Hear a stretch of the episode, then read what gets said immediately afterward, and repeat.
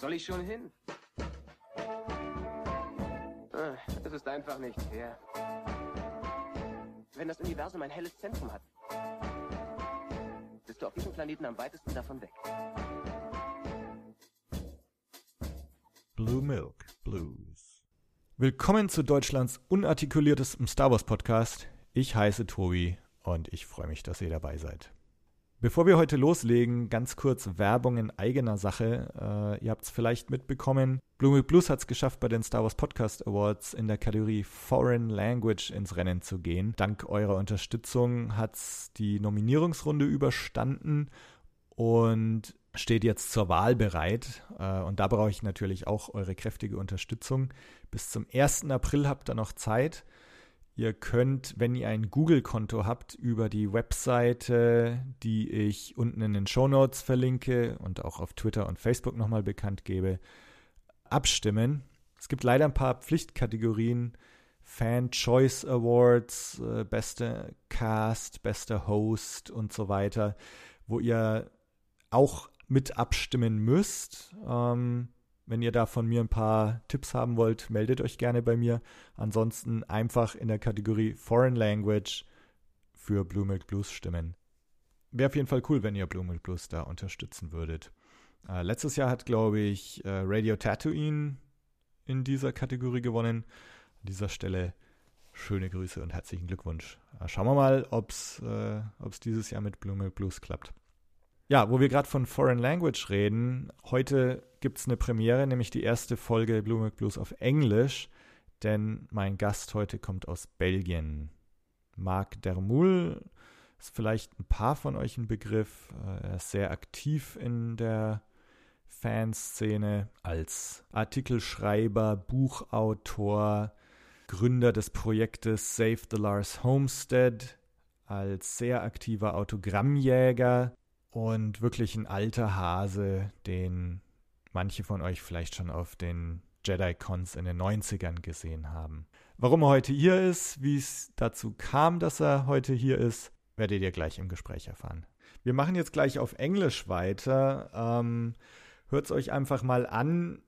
Ich hoffe, ihr könnt dem Ganzen folgen. Wenn nicht, schreibt einfach kurz und ich überlege mir was. Vielleicht kann man die ganze Folge dann auch nochmal synchronisieren oder irgend sowas. Sagt mir einfach Bescheid. Welcome to the show. So you're you're part of the premiere, first time in English. Um, Cool. so Mark, you're you're like a, a Star Wars traveler, or a tour guide, autograph hunter. Uh, did I forget anything? no, I think you've covered all the bases there. Um, well, I, I was born in 70, which means I'm from the first Star Wars generation, right? So I grew up with Star Wars. I was seven years old when I saw the first movie in theater. And like many of my generation, the, the first image of the Star Destroyer coming down the silver screen, that was so impressive that it captivated me. And I went back to the cinema that summer a couple of times. The Empire Strikes Back was even worse. I was 11 years old and I went to the cinema like a week.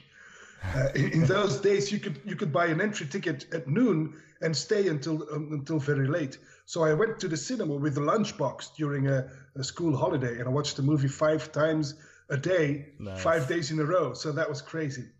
So yeah, that's how it got started. And then in in the early 90s, um, I, I saw a commercial for a uh, for the JediCon, the very first Star Wars convention on European mainland in Germany, which was organized by the official Star Wars fan club in Germany. This is, I think, 92 or 94, something like that. And I thought, wow, this is this is this is for real. This is a convention. I'm finally going to meet some like-minded people. And then I went down to that show, and the, the guest stars were Anthony Daniels, Uh-huh. C3PO, and Dave Prowse, who is Darth Vader, and those were my very first Star Wars autographs. And again, that, that was a bug that, that bit me, and I've been collecting since since then. And uh, by now, I have a, an autograph collection of close to a thousand names. Wow. Wow. So yeah, oh, hmm. So blame It's the you, you can blame the German JediCon for, for yes. that. Well, I blame the Germans for a lot. No, just kidding. but uh, that's that's how I got into autograph collecting. How did I get into Star Wars traveling? That's a completely different story. Uh, I wanted to go to Tunisia uh, on a holiday, and I did not realize at the time that Star Wars was filmed there. I, I, I was not yet aware. You have to realize this is like before 2000. Um, and then when I got back from Tunisia, I, I, wrote this article in Star Wars Insider, the American mm-hmm. magazine, by Dr. David West Reynolds, if, if I remember correctly. And then there was also this website by Gus Lopez, a guy from America that I've come to know. And I found all these locations and I was like, oh my God, I was in Tunisia. And I didn't even realize. So I went back there for a week, found all the locations, put up a website, and immediately I was swamped with with reactions from people saying, "Take us out there. You know, we want to go back with you. Be our tour guide." And so I did that. For this is all before Facebook really started off. So this was all through website, email, telephone, even faxes uh, back then. So I did. I went to uh, Tunisia three times. I, I called it the uh, trip to Tatooine, and with people from all over the world. There was people from America, from from Australia, even uh, I traveled to um, to Tunisia on an eight-day trek to see all the filming locations. That was great fun. That was the start of my uh, Star Wars pilgrimages to Tatooine. So one of the things you you call yourself like an autograph hunter, kind of, right? Um, so, yeah. or maybe that's just my interpretation. but um, the the go into movie locations is that also a sort of hunt for you? Uh, well, more or less, yes. I do believe that um, when I, when I came back from Tunisia for the first time, I was so impressed. You have to realize I had not seen these scenes for real. I only seen them for like 20 years on the silver screen or on a video or DVD so to me being there it was really i had to pinch myself to realize i'm on earth. I'm in tunisia. This is this is a real place. Because in my mind's eye it had always been tatooine. And all of a sudden you're standing there on that very same rock where the jawas shoot down r2d2 in a new hope. So for me that was really a, a flabbergasting experience. And i was like wow i i, I want to do more of this. So I, I went to tunisia like six times already. But i've also been to finse in norway. Uh-huh which is which is like uh, the Hardangerjøkulen Glacier is like five square kilometers of white. There's nothing else there. So, but but when you go on that ridge where the Battle of Hoth takes place with the the rebels against the AT-ATs, that's yeah. being there, and and you can turn around, you can look around, and for 360 degrees, there's nothing there but snow and rocks. It's such a solitary place, and that really impressed me. I was always on the lookout for new locations that were reachable. Because of course there's the, the Yavin 4 temple in Tikal in, in, in Southern America. Yeah. I've never been there. That's too far away. But I've been to Death Valley in the States. Uh, I've been to uh, to Lake Como in Italy to visit the Villa del Balbianello. So a lot of places I've been to. I even wrote some uh, some books on the subject.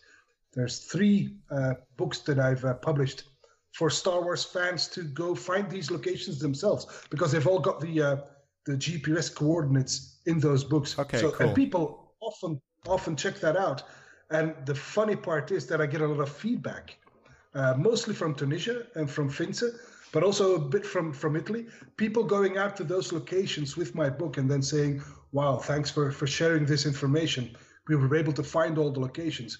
Because some of them are not easy to find. For example, the Lars Homestead in Tunisia.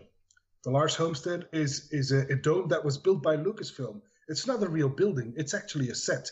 If you do not have the GPS coordinates, it's very difficult to find it because the local people they don't they don't know what it is. If if we went we went to Zur and we asked for the Star Wars locations, they didn't know what we were talking about. So it was very important to have that information and, and share it with uh, fellow Star Wars fans so they can go out there themselves. How, how did you find it back then? Well, uh, uh, Google searches, Google Earth, uh, uh-huh. a lot of information from uh, Gus Lopez, from Lucasfilm themselves. They had released bits of information left and right, and I put all of them together. There was also a guy in England named Jeremy Beckett, if memory serves, who had also been there, and he had also found a couple of uh, locations that I was able to use. But I was among the first, I presume, uh, not that that's important, but I think I was one of the first to put in one book all the locations that were used, uh, not only for uh, Star Wars, but also, for example, for Indiana Jones. Uh-huh. quite a few um, scenes of Indiana Jones were shot in, in the same place. Because Tunisia is, from a movie maker's standpoint, a very friendly country to go to. In Indiana Jones, that's the the Raiders, right? When they're in the in the canyon towards the end, isn't that the exactly. that's the same and, canyon, and right? Indiana Jones. Yeah, exactly. And he threatens to blow up the ark with his bazooka. Yeah, yeah, yeah. Um, that's in the exact same uh, canyon as where R2D2 is captured, or where Luke Skywalker is attacked by the Tusken Raiders and then saved by uh, Obi-Wan Kenobi. That's all in the same canyon. Another scene that was shot in that canyon, which is lesser known, is from the movie The English Patient, Uh-huh. when he carries her to the cave of the swimmers. That was shot in the same canyon as well. Okay, okay. Actually, the books that you mentioned, that's how I came across you because um, Izzy, who was a guest on the show a couple of episodes ago, he just uh, recently went to Finse in Norway. And so I Googled Finse Empire Strikes Back and I came across your book. and um, Good.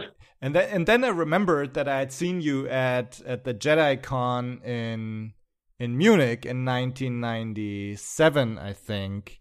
You sang the Star Could Wars be, yeah. Cantina song. Oh, yeah. mhm. um, Don't remind me. Not my best moment. oh, I, I mean, But very good fun. it, it was great fun, and and to me, like it it really must have left some impression because that's actually one of the few distinct things that I, I remember of the Jedi Con. That like I remember you said before you started, you said you have no idea how nervous I am right now, or something like that, and and that I remember that. Yeah. and that stuck with me, and um so and and then I so I saw your book I remember why. I remember why I was nervous because um, I asked Robert Iba, who Mhm. the organizer of the Jedi Con, I had asked him, "Can I participate in the show? I have this Cantina song, which I think is pretty funny. People will like it." And I said, "Yeah, sure, that's fine. Yeah, we'll we'll use it in the in the closing ceremony." And then I said, "Okay, so which act am I? Am I the first, the second, the third, the fourth? How many acts are?" And he said, "You're the only act." and, and I was like, "Oh." So that made me quite nervous. And that's the reason why I was so nervous. I was the only act I, I had not anticipated that. Uh, no, but it was it was great. And like to me, as I said, like that's that's one of the couple of things that that stuck after the con. So, um, and and like in a way, uh, I've I've talked about this too uh, on on the show before.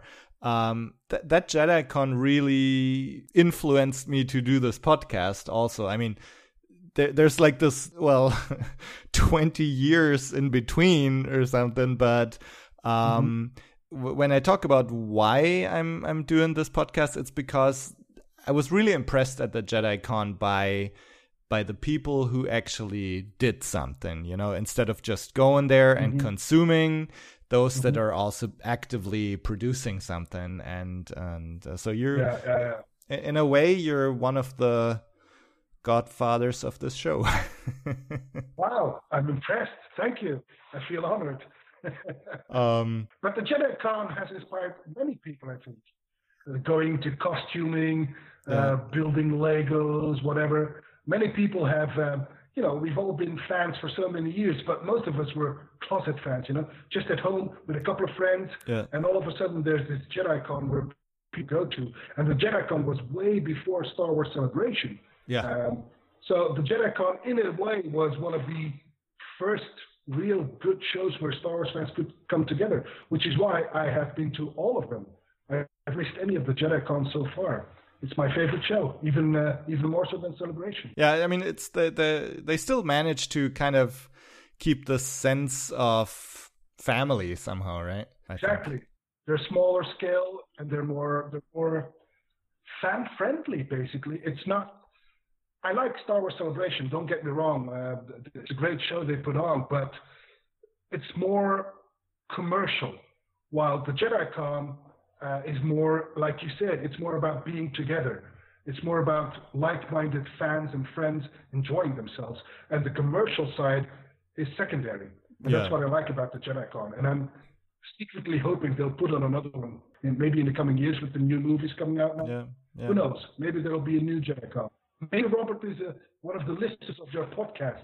So, Robert, if you're hearing this, get a new JediCon on the show. yeah we all we all hope that Exactly.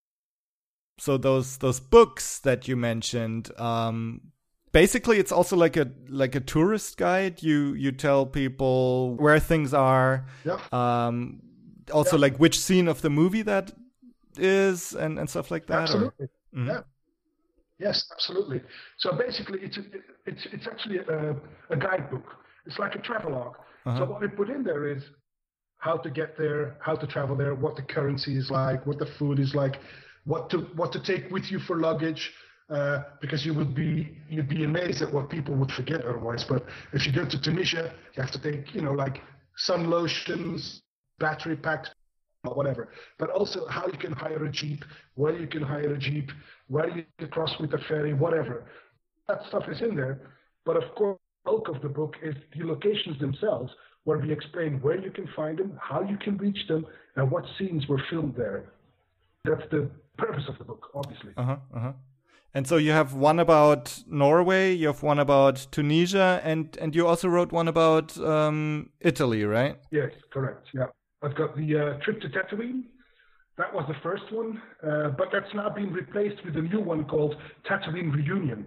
Because uh, I got together with uh, the, the first group uh, again. We went back to Tunisia and wrote a new book. Uh, it's basically the same as the first uh, edition, only a little bit more elaborated with the uh, Indiana Jones scenes in there as well. Ah, cool. Uh, then the Force in uh, that's what it's called, the Force in uh, is about uh, the glacier, of course, Mhm. where you can find. That's the most difficult book, I believe, because um, while there are so many locations in Tunisia where you can actually trek around with a jeep uh, for, for eight days, in uh, it's more compact. It's in one location basically. It's just that five square kilometers. That's it. Uh, and the features of the landscape are more difficult. You have to read the GPS coordinates and, Okay. and have to take your GPS locator with you when you go on the glacier. And, and then you will say, okay, so this is the location, but you might not recognize it because that landscape, because of the snow, changes.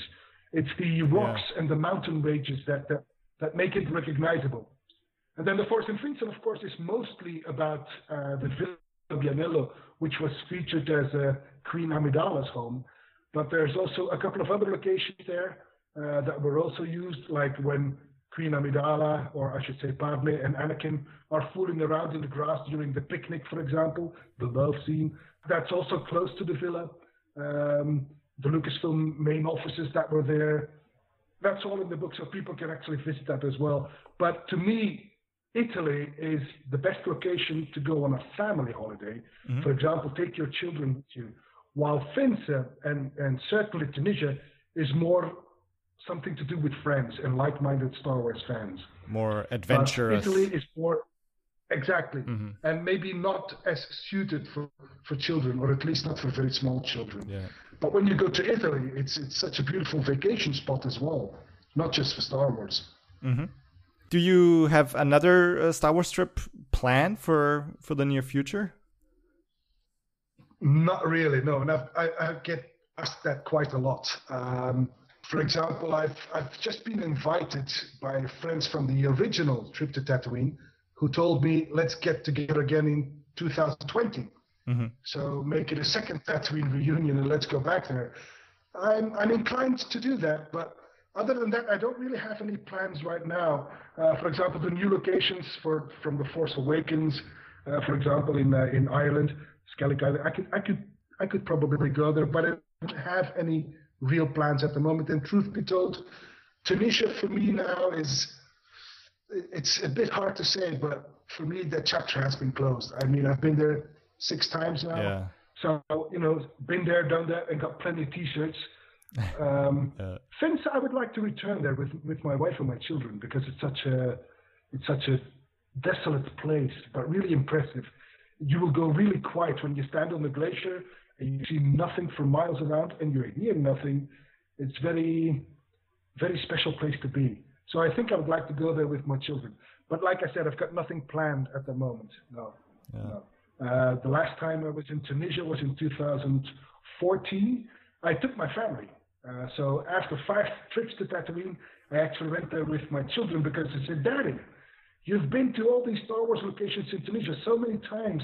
You've done the Save the Lars Homestead project there, and we have never been there with you. So I, I had to take him. I had to. but they enjoyed it a lot. They're, they're Star Wars fans also? Uh, more or less. It's uh-huh. hard not to be a Star Wars fan. Your dad is such a geeky diehard, you know? Yeah, yeah. Talking about Tunisia, you did the Save the Lars Homestead project there.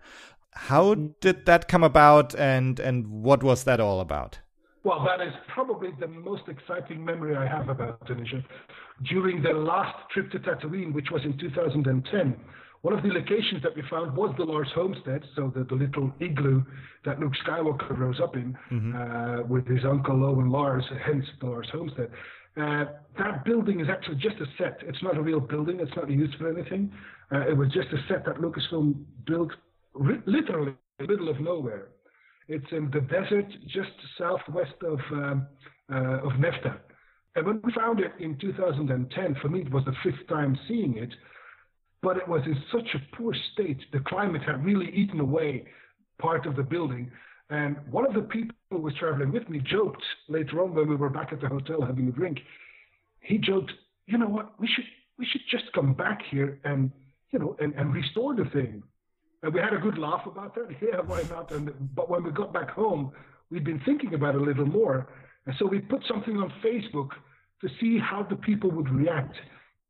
And the response was overwhelming. Okay. It was like people were, were screaming for us to go out there and take our money, take our money. So, uh, so we put up this website uh, in which people could donate two dollars or five dollars or ten dollars, whatever. So we had this crowdfunding project uh, for about 10 months, and we needed a budget of about $10,000. In, in 10 months, we had $11,000. Wow.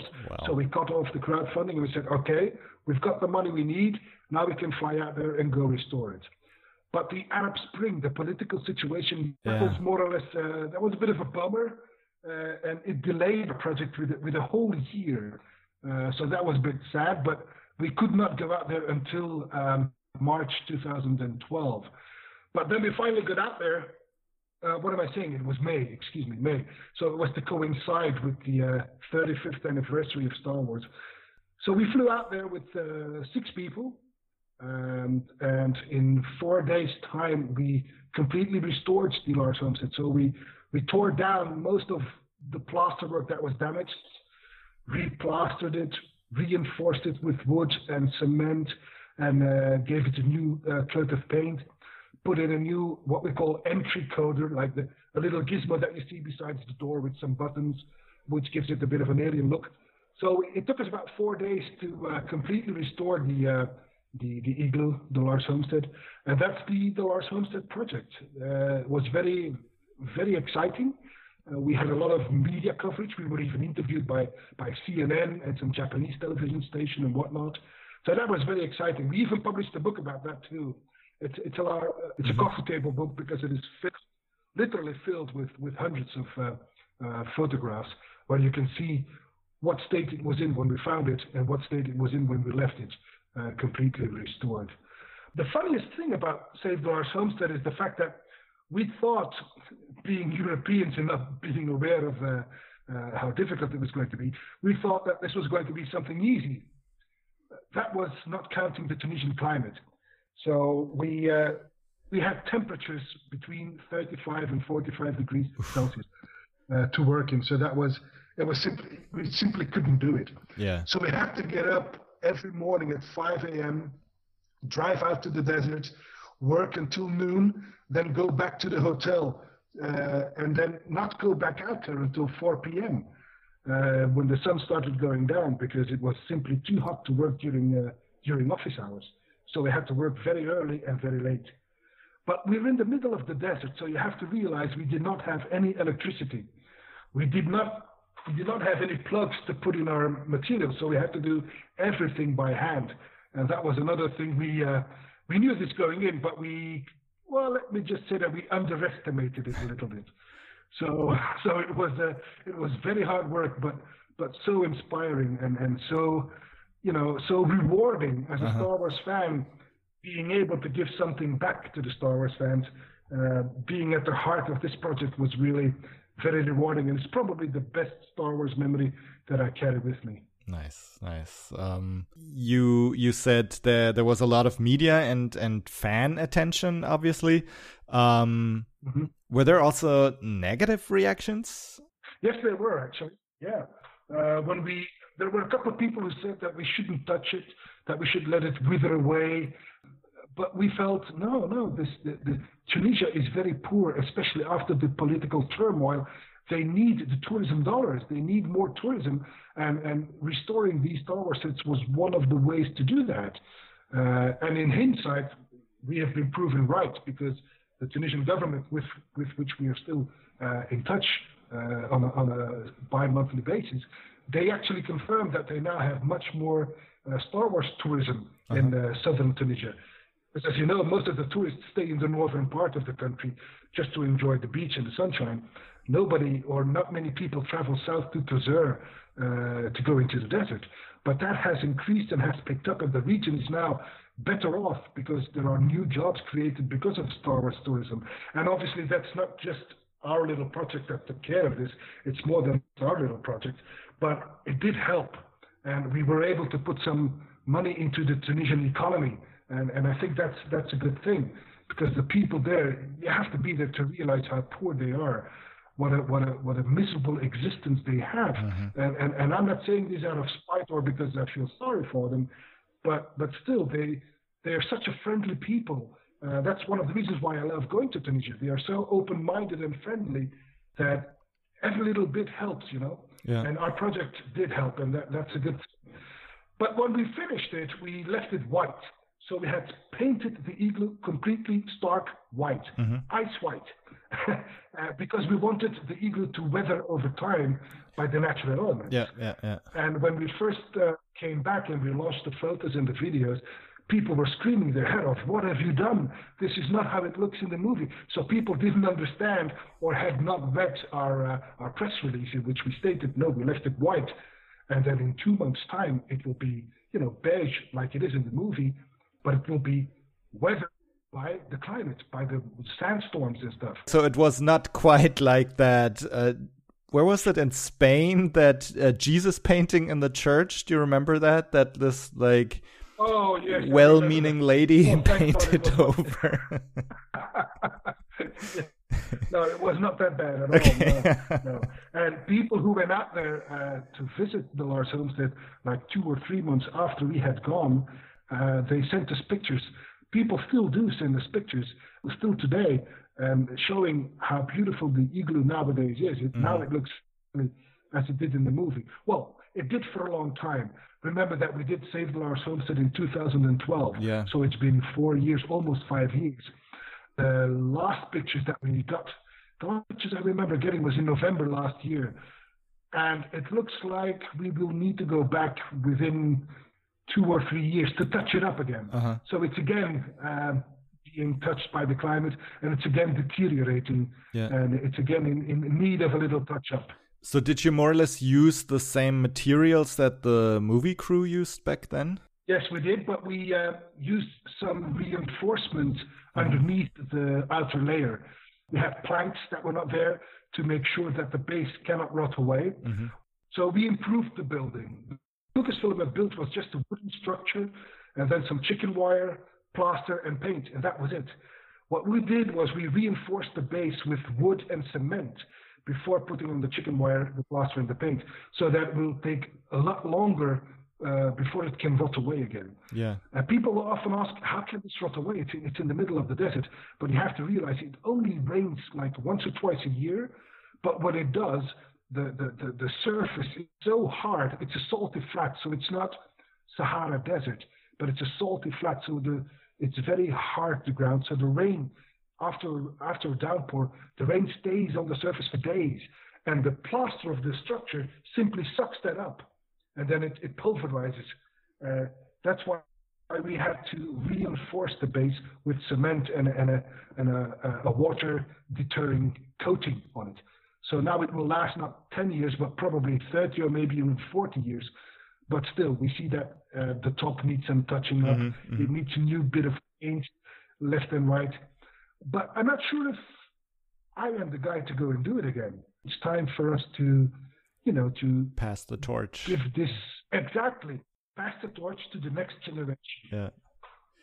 That's that's my idea. Yeah. Are, are there other um, movie sets in Tunisia still that may also need some touching up, like episode one sets, or is is that all gone? No, that's not gone. The Mos Espa set, for example, uh, was uh, like the Lars Homestead, obviously much larger, mm-hmm. was also purpose built in the middle of nowhere, and and that also suffered quite a bit.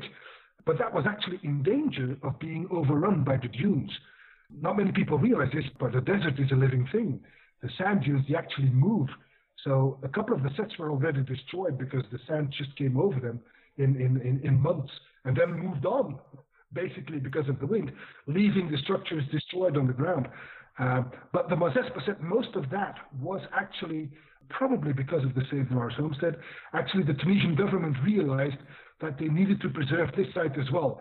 So what they did was they uh, they started uh, digging and moving the sand away, and that is now a continuous effort by the Tunisian government to have the Mos Espa set preserved for future generations. The only problem I see here is that in doing so, they made the Mos Espa something of a commercial site, uh, which is a bit sad, but still, I understand. They now have a parking lot in front, and, and you need to pay an entry ticket to go walk between the streets. Okay. And some of the buildings have been repainted and not in the original color, which makes it a bit. Uh, I'm mm. not too mm. happy about that. Mm-hmm. And they have some some you know some vendors in there who sell souvenirs. Okay. Which does not. So Star Wars fans have a little bit of trouble getting a good photo opportunity, if you know what I mean. Yeah, yeah. Uh, another lovely set is the Hotel Sidi Driss in uh, Matmata, which was used for the Lars Homestead interior set. So the pit dwelling.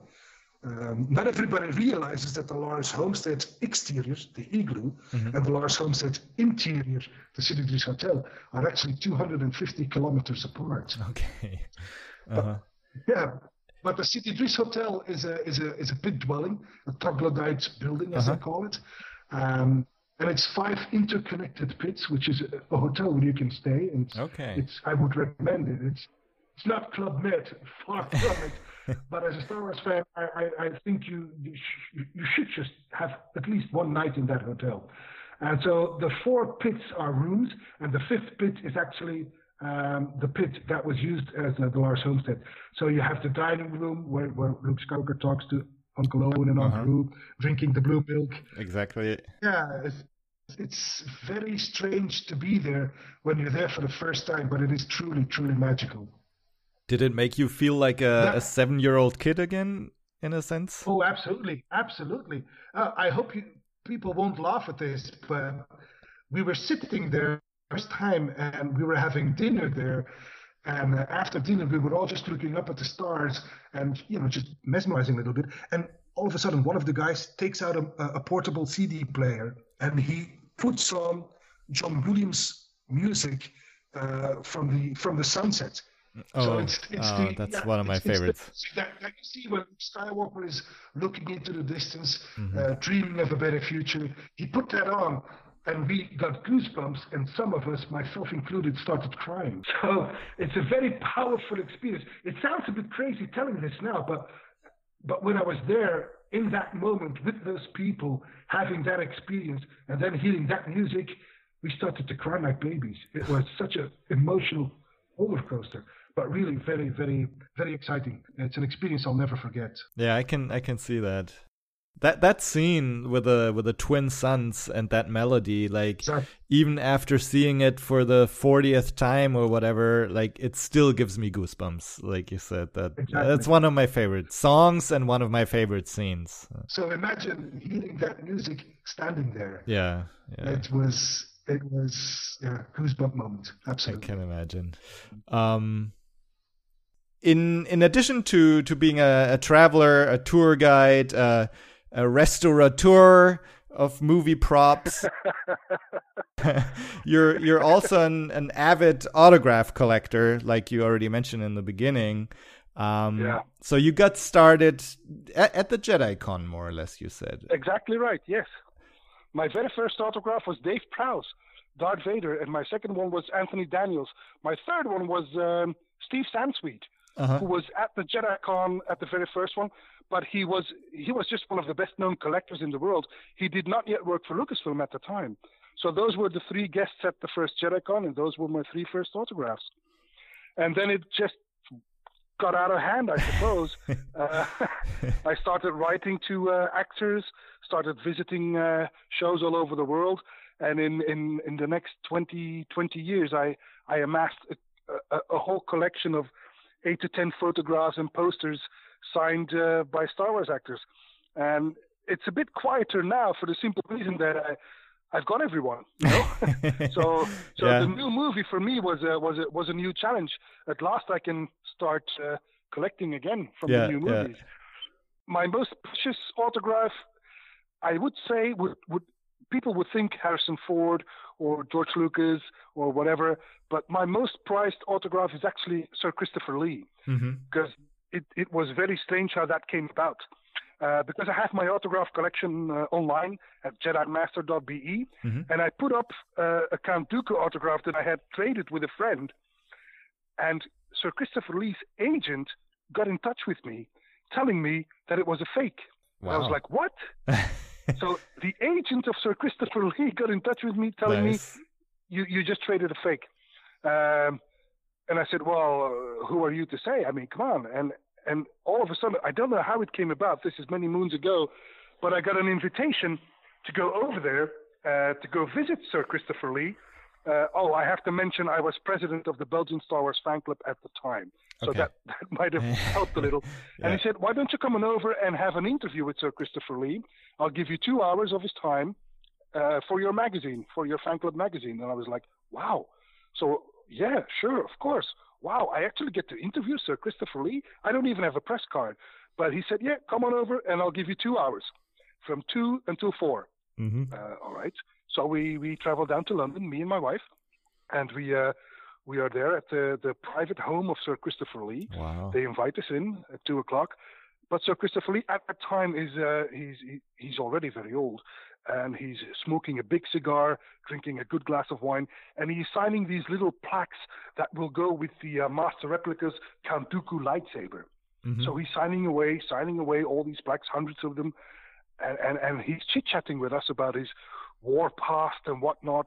Because believe it or not, he used to be a spy behind enemy lines in Germany because of his German. He he's very fluent German, or he was. The man passed away a couple uh, a while ago anyway, he's talking about his past, and, and, and, and I'm looking at my clock like, um, you know, I had prepared quite a few questions for the magazine.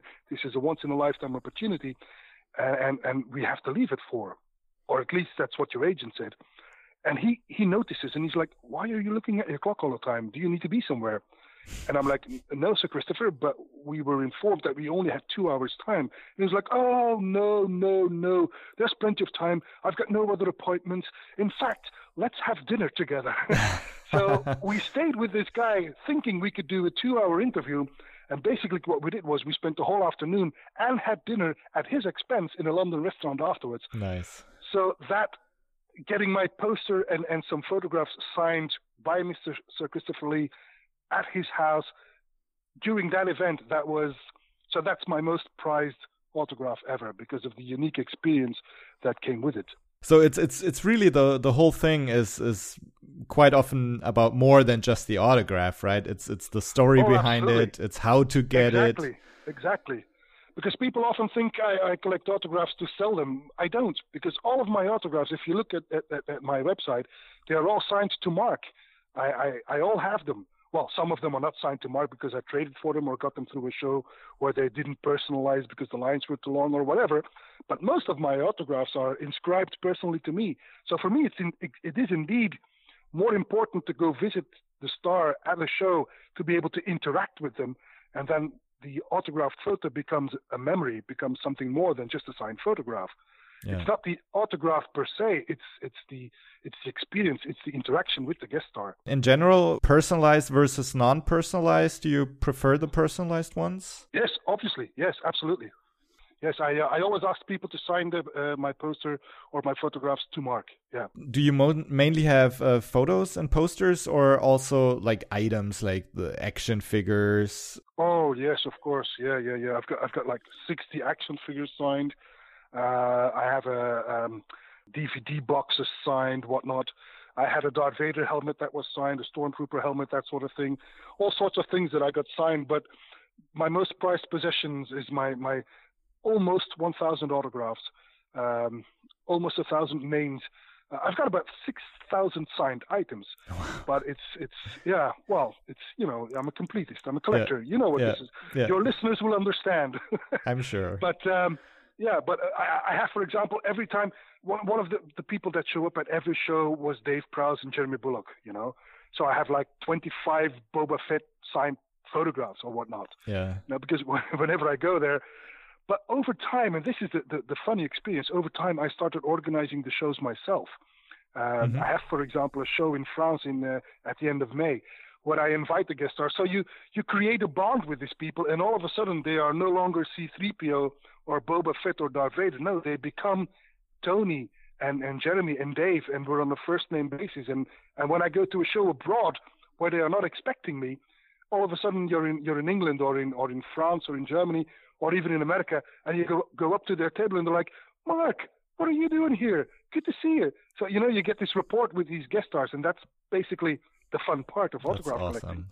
So, do you make it a point to get those autographs in person, or have you also gotten some just by emailing them or, or writing to an agent, or do you try to Yeah. always get them in person?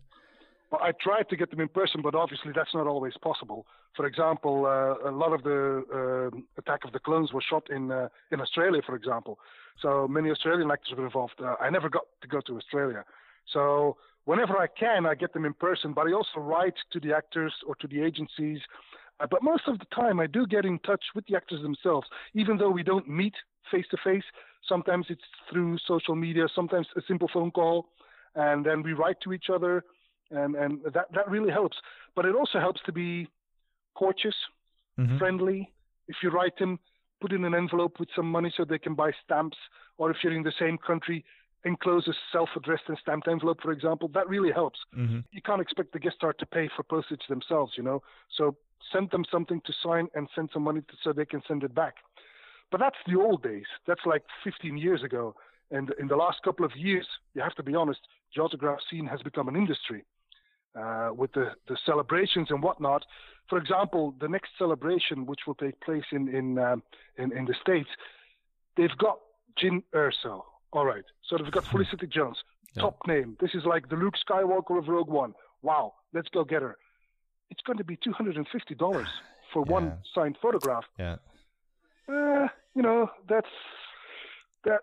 I remember at the time, but again, this is many moons ago. I remember a time where I was able to buy uh, a Mark Hamill autograph for fifty dollars, but that's that's like fifteen years ago. Now he's a hundred, two hundred and fifty dollars.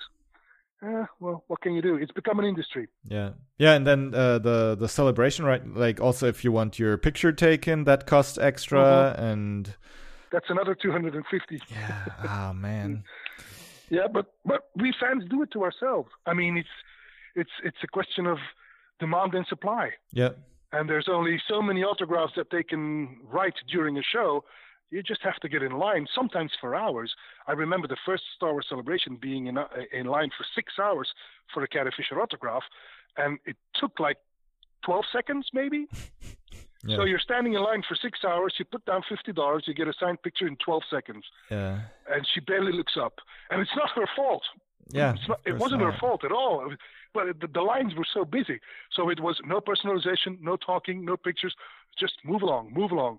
It was like in a factory.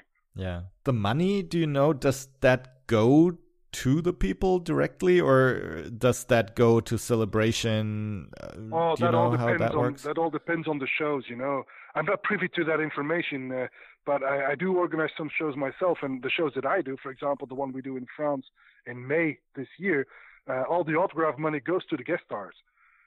Mhm. But there are shows where, where another type of arrangement is made, I'm sure.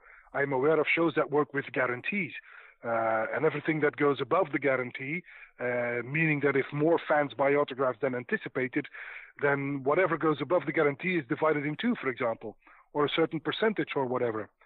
And I'm fine with that. I mean, it's it's it's what the organizers and the guest stars or their agents agree upon. I often get, get, get a hard time when, when organizing my own shows. We often get, get complaints about the price of the autographs. Oh, it's too expensive. Why are you asking so much? What they often don't realize is that we don't ask anything. We are just, you know, doing what the agent tells us to do.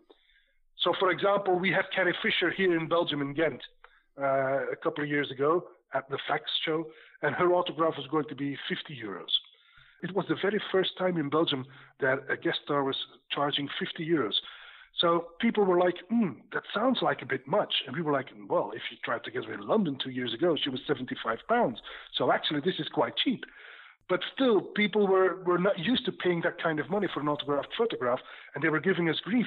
And, and all we could tell them was, it's not up to us to decide the price. It's the guest star, or more more likely than not, the agent of the guest star who negotiates the price. And if we say, oh, 50 euros, no, we want to do 25, then the agent just says, then the guest star is not coming. Okay. Yeah. It's that simple. Yeah. It's that simple. I remember the golden days of uh, autograph collecting, where, uh, where you could get an autograph either for free or, uh, or, or for like 10 euros or 20 euros. Those were the days in which my collection expand expanded very rapidly. Nowadays, I have to think twice. Yeah, yeah.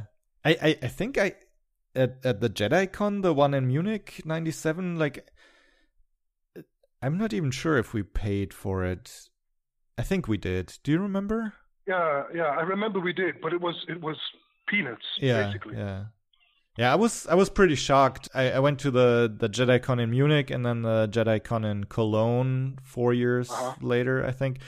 Um, and then have this huge gap of like maybe 15 years where I didn't go to Yeah. any conventions. And Celebration Europe last year in London was my my first convention since Oh, the that must have been a shock. it, it it was like it, it was, and and and in particular the the prices for the autographs and and photos and and Yeah, how yeah. the, the kind of like yeah commercialization almost industrialization of of the autograph business uh, Mhm. That was quite But shocking like I said before, it's it's a question of demand and supply. I remember in in London, I was flabbergasted. The Emperor for the very first time. Wow, we're going to have Ian McDiarmid there. He was 150 pounds, but that was not only that. That's that's a lot of money. That for many fans that is too much money, so they can't they can't afford it, and that detracts from the experience. They want to meet the Emperor too. They want to see him up close. They want to talk to him. They want to, and, and maybe they want to get a, memento, an autograph. But 150 pounds. I saw many parents looking at the price list and going, "Sorry, kiddo, you're not getting that," uh, which is which is a shame. But it is a lot of money. But still, you could see the lines for the emperor. They were huge. People were in line all day to buy this autograph. So, like I said before, we, we, we do it ourselves. We do it as long as we fans keep paying the money they keep asking, they'll keep upping the price because they know there will always be more people in line than not. yeah yeah So that's why that's why Felicity Jones, who's only been in one movie so far, uh, Rogue One, which she did very well. Don't get me wrong, I love the character and I would love to meet her and I want her autograph.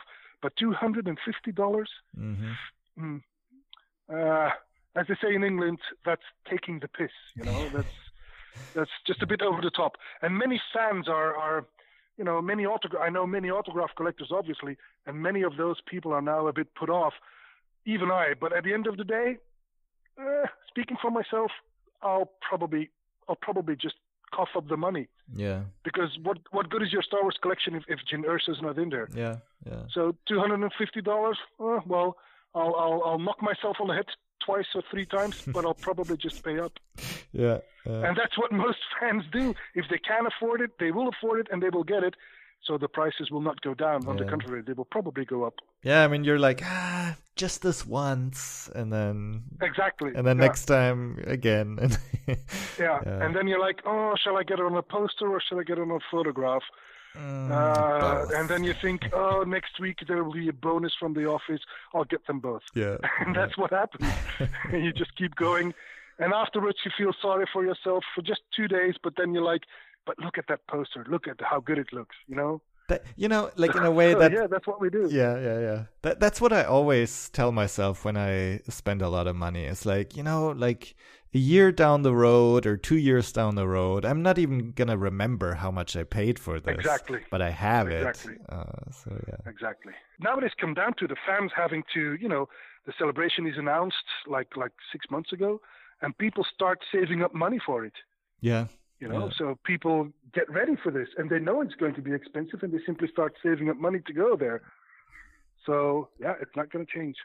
In in this situation has it become more difficult to get autographs for free? Is is that even still possible these days? No, that's that's no longer possible. Okay.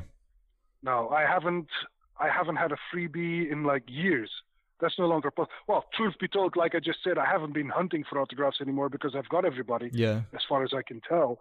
Um, the funny thing is that I sometimes get contacted by uh, an extra. So, no offense, but the smaller names, the guys who are in the background, and they often contact me uh, offering me an autograph if I was, for example, to buy 10. They're like, you know, men collectors, maybe you can sell the other nine, and then and then the, the one for you is free. That, for example, does does happen. Um, but you know, I can't be bothered to do that. You know, if if I want your autograph, I'll just pay for it, or if you want to give it to me, fine. But I'm not gonna set up a shop for you to sell more autographs to get a freebie for my own. Yeah. So that that doesn't sit well with me. But sometimes, you know, you you go to a show where, where an actor is going to be, and and people who can go say like, oh, would you, would you mind buying one for me as well? Yeah, sure, of course. And then I then I just bring it along. People do that for me as well. Uh-huh. And and that's um that's possible like you can like once you you you're in line if if you just cough up the money theoretically you could have 10 items Oh yeah, signed. absolutely. Uh-huh. I was the first time that Carrie Fisher did a signing. This was way back in 2007, or was it 2002? That's a long time ago. Her very first signing in London. It was a private signing. She was in in the library of the Jury Hotel in London. So she was actually in London to promote her new book. Mhm. But her agent had arranged for her to be sitting one afternoon in that hotel signing Star Wars photographs. And you had to pay, I don't remember, let's say 50 euros for an autograph. I don't remember. So I was like, wow, I get to meet Carrie Fisher for the very first time. I'm going down there. I'm going to London. And I put it on, on, on uh, my website, and everybody said, bring me one, bring me one. So they all send me the money for the autographs. I get in line, and you have to buy tickets. So I'm at the counter at the, the ticket lady, and people in front of me are like, one for me, two for me, three, maybe four. You know, Uh-huh. there's people who who actually uh, who actually coughed up enough money to buy four, and then it was my turn, and, and I said forty, please. Four. Four, 14? I said, no, no, 40. 40, 40, 30 plus 10, 40. And she was looking at me like, what, what are you going to do with 40 autographs? So I had to explain, it's not just for me, it's for friends in the club. They all want an autograph. so the lucky, the lucky thing was I got to spend like 10 minutes with Carrie Fisher because it took her 10 minutes to sign 40 photographs. That's pretty nice. All the others were again like in a factory, you know. There's like like Yeah. 10, 20 seconds, maybe 30 if she's if she's feeling. And she was very uh, she was very enthusiastic that day. uh-huh. So she probably had taken her medication or whatnot. Uh, she was very happy and talkative, Uh-huh. and so we got to talk to her for about for about 10, 15 minutes. That That's was also great. a good memory. That's great. um, what about um? So you you brought up the the Christopher Lee uh, story with the agent and uh, telling you that it's a fake autograph. Um, is is that a problem? Like fakes, uh, non authentic autographs going around? Absolutely, absolutely. There's a, a, a whenever people ask me what what should I do to collect autographs, I always say get them in person if you can. Obviously, this is not possible for a lot of people. Yeah. Then get them from the shows themselves. Many of the shows now organize the uh, uh, you you can't come but you can order. Just send us the money and we'll ship you the photographs for a little something extra. So get them that way. Do not, I repeat, do not get them off eBay Mhm. because on eBay, 98% of what you see on eBay is fake. Okay. And the rule of thumb, the rule of thumb is, is always is always it's it's it's very cliche, but it's nevertheless very true. If a deal looks too good to be true, it probably is. I see posters on. I saw one just the other week, a poster that was signed by Carrie Fisher, Harrison Ford, and Mark Hamill. Not one of the autographs was real. And it was being sold for $160.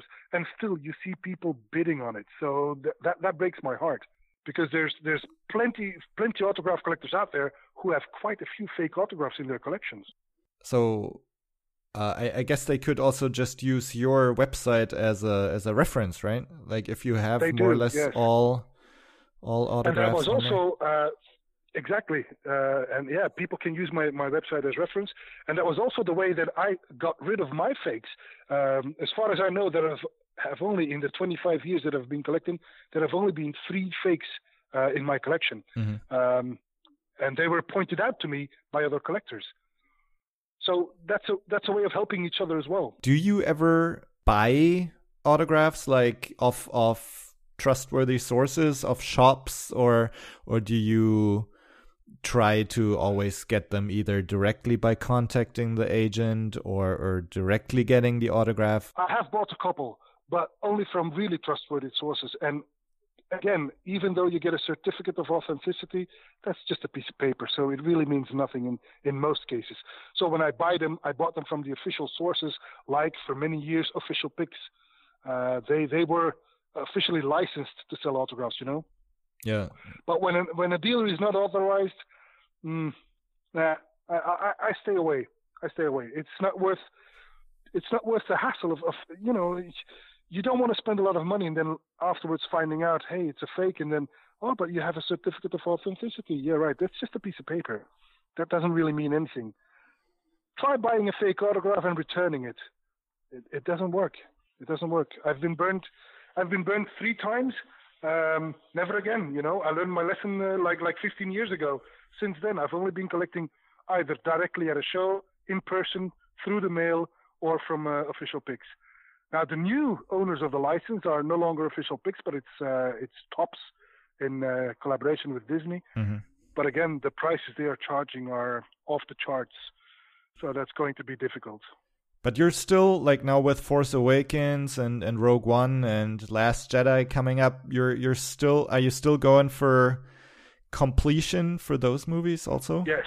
Yes. Yes, I've. Uh, it's been quiet for like what five, six years maybe Mm. that I haven't been collecting. Um, but now with the new movies coming out, the the guest stars from The Force Awakens and from uh, Rogue One, and probably soon from The Last Jedi, are surfacing on the circuit. You know, they're coming to conventions. Uh, we're inviting them ourselves to our show as well. So we have the new names. So obviously, I get the new autographs. Nice. Um, where do you keep your autographs? Are, are they all in a in a safe in- are in- somewhere or? no, no, no. They are in binders.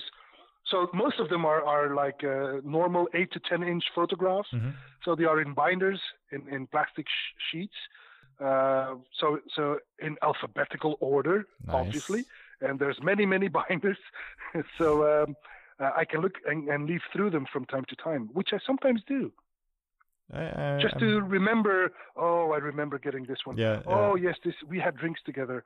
Oh, this was in Germany. You know, it's, that's the fun part. Do, do you also collect autographs outside of Star Wars, or is is that your area of specialization? Well, certainly, because I have like like I said, close to a thousand names at this point.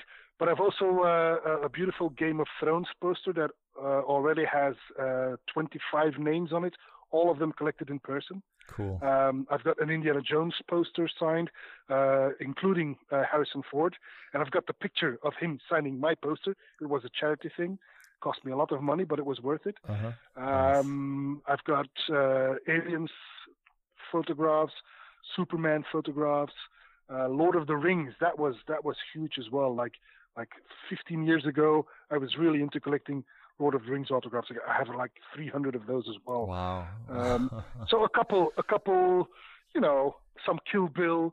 Met David Carradine, uh, so start collecting Kill Bill autographs as well. Um, Battlestar Galactica is another series that I have quite a few of. Uh-huh. Uh, the Matrix trilogy, but those are very small collections compared to uh, to my Star Wars collection. I mean, Lord of the Rings is 300. All the other collections are a lot less. They're like a 100 or even less, while Star Wars is close to a thousand. is there still like a holy grail of autographs that you're after that's still missing? Not really. No. No, tr- truthfully, not really. I mean, I've got all the big names, Uh-huh. uh, all the directors. Um, uh, well, there is one director still missing in my collection. That's J.J. Abrams. So uh, I haven't re- I haven't got him yet. But all the other ones, like you know, everybody who works at Lucasfilm, um, all the people who were both main cast as well as extras, uh, and it, it goes quite far. I mean, I collect, you know, people who work on stage. If if there was a lady who makes the coffee in the morning and turns off the light at night when everybody's done filming, I've got her autograph. You know what I mean? nice. So uh, I've got all the authors, the poster artists, uh, people who work voices for the uh, animation series, that kind of thing. Yeah. Have you ever had chance encounters like you somewhere in in London, for example, like you ever ran into someone, um, into a celebrity and and got their autograph? Yeah. Yeah, you may not believe this, but I've got the photographs online to prove it. But I, I was actually on holiday in um, in uh, the United States. I was in Chicago, Uh-huh. and we were visiting San Francisco. So my wife and I we fly out to San Francisco because we were going to visit the Rancho Obi Wan. Uh-huh. Uh, we were going to visit Steve Sansweet. Who do we meet in the airport? Hayden Christensen. Nice. Anakin Skywalker. He's in the airport, and we were like, "Oh my God!" Now you have to realize my wife is not a huge Star Wars fan, right? So she was just along for the holiday, and me, I, I'm looking at Hayden Christensen. I'm like, "Oh my God, it's Anakin Skywalker." This was just a few days before the premiere of. Um, uh, let me guess. Uh, that it was Attack of the Clones, obviously. Uh-huh. So that was just before Anakin Skywalker, Hayden Christensen's first appearance as Anakin. And in the airport, I see him checking in while we are checking out. And I'm like, oh my God. So what I do is I push my wife, I push the camera in my wife's hand and I say, please take pictures. And she's like, of whom? she, she didn't.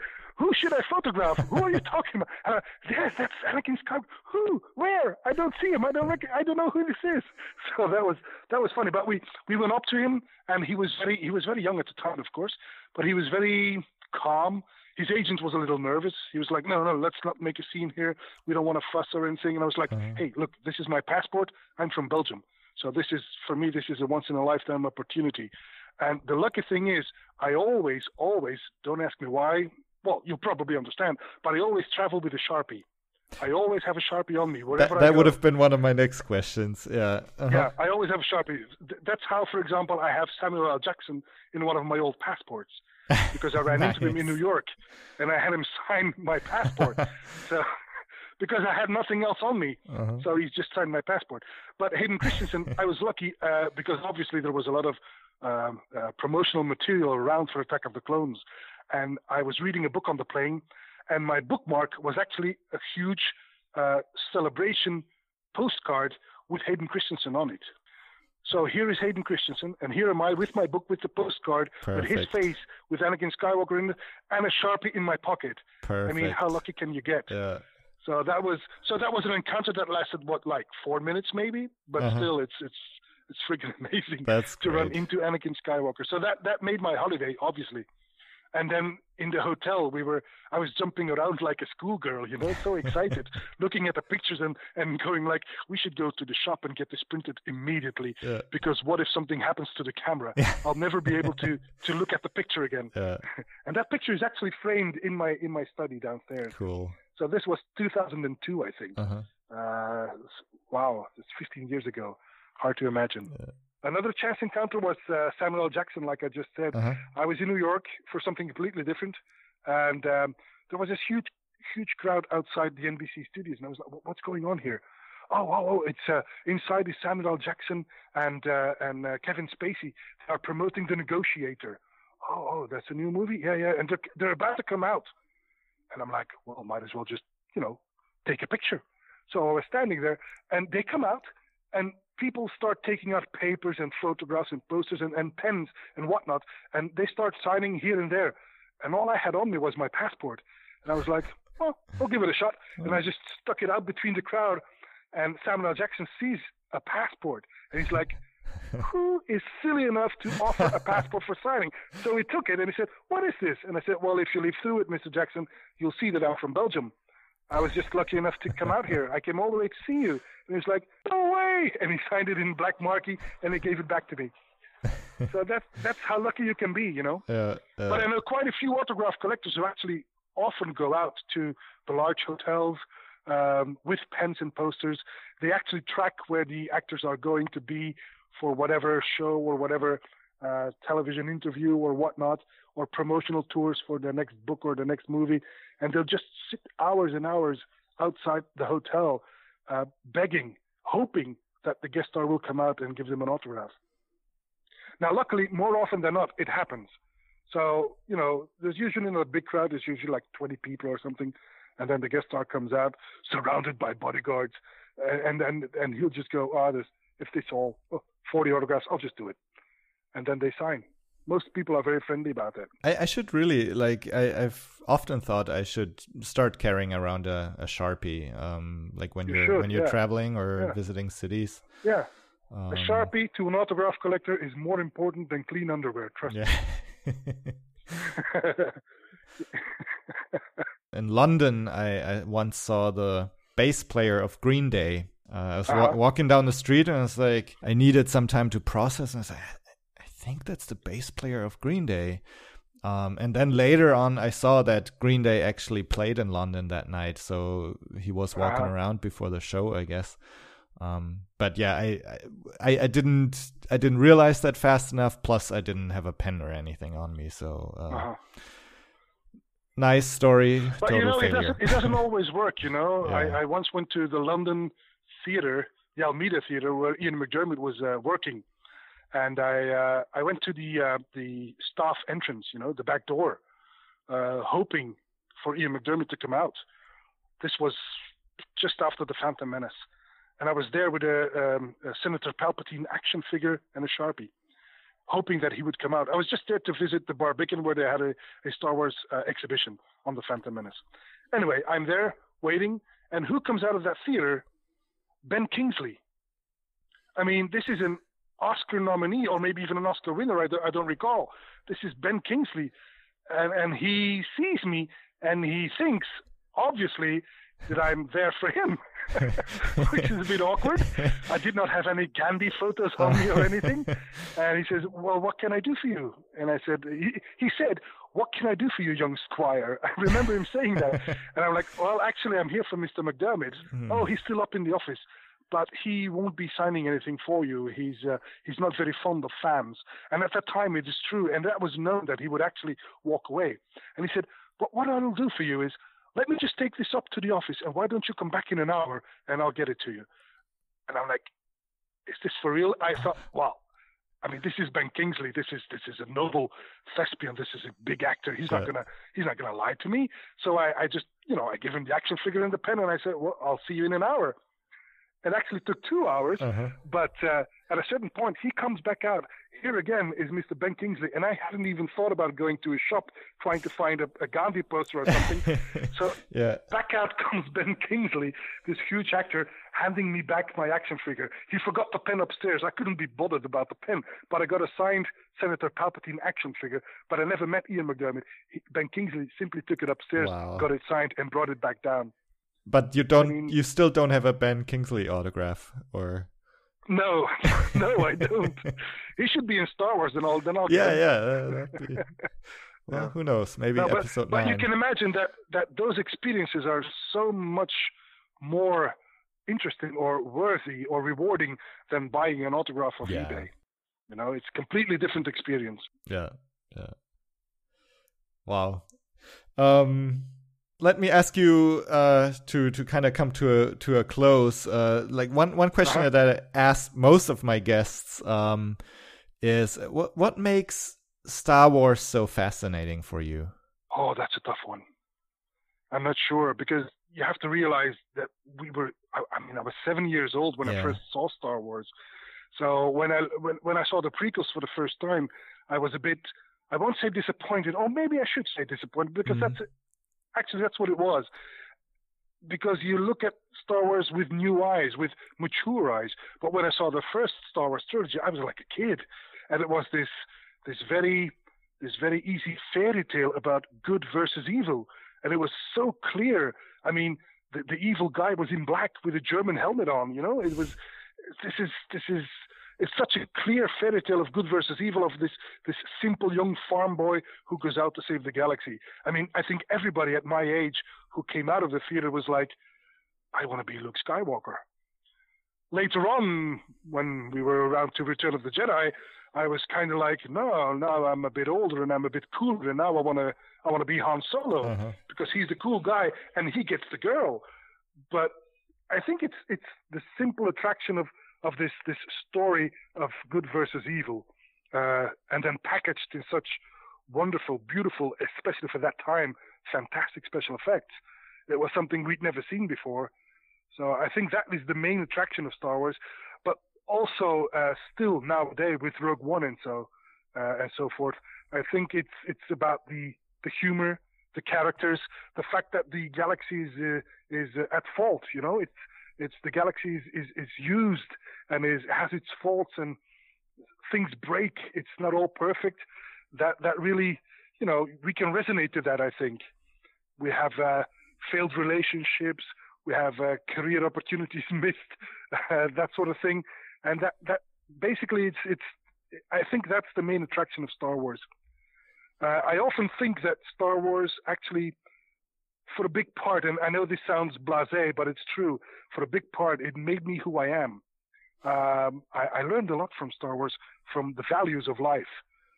Good versus evil was was very much ingrained in me by, amongst others, the Star Wars movies. Yeah, yeah, I, I can definitely say the same about myself. Mm-hmm. Yeah, and and it's interesting because uh, so Marco uh, Fremter, um, he talked about how how lots of fans of of our generation uh, growing up with the with the original trilogy that our lives were kind of touched in in pretty significant ways by by Star Wars and that mm-hmm. a lot of career choices or or life choices mm-hmm. or or life goals were were somehow influenced by Star Wars. I can relate to that. One of the what, what I often do is is uh, one of my life's mottos is do or do not. There is no try. You know, that's that's Yoda, obviously. Yeah. But that's one of the mottos that I've been trying to live by. So that's one of the reasons why when I start something, I, I will finish it. I will either do something or not even get started. I never try something and see where it goes. You know, yeah. I'm either committed or I'm not, and that, that that's a character or a characteristic of mine that was probably from Star Wars. Yeah yeah. or at least influenced by. Was your your fandom, your your enthusiasm for for Star Wars somewhat rekindled by uh, Force Awakens and Rogue One? Absolutely, yeah. I mean, I mean, I was really looking forward to it. I knew it was going to be good, and it was good. It has its flaws, obviously, but it was good. It was back to the original trilogy. It gave me back to back the the, the feeling of the original trilogy, and that really rekindled my fire my Star Wars fandom had been slumbering for a couple of years. I've been less enthusiastic in taking my life in other directions. Collecting whiskey, for example, was one of those things. Yeah. Um, but now with uh, the Force Awakens and Rogue One and the upcoming The Last Jedi, I'm really, I'm really back into Star Wars quite a bit. Mm.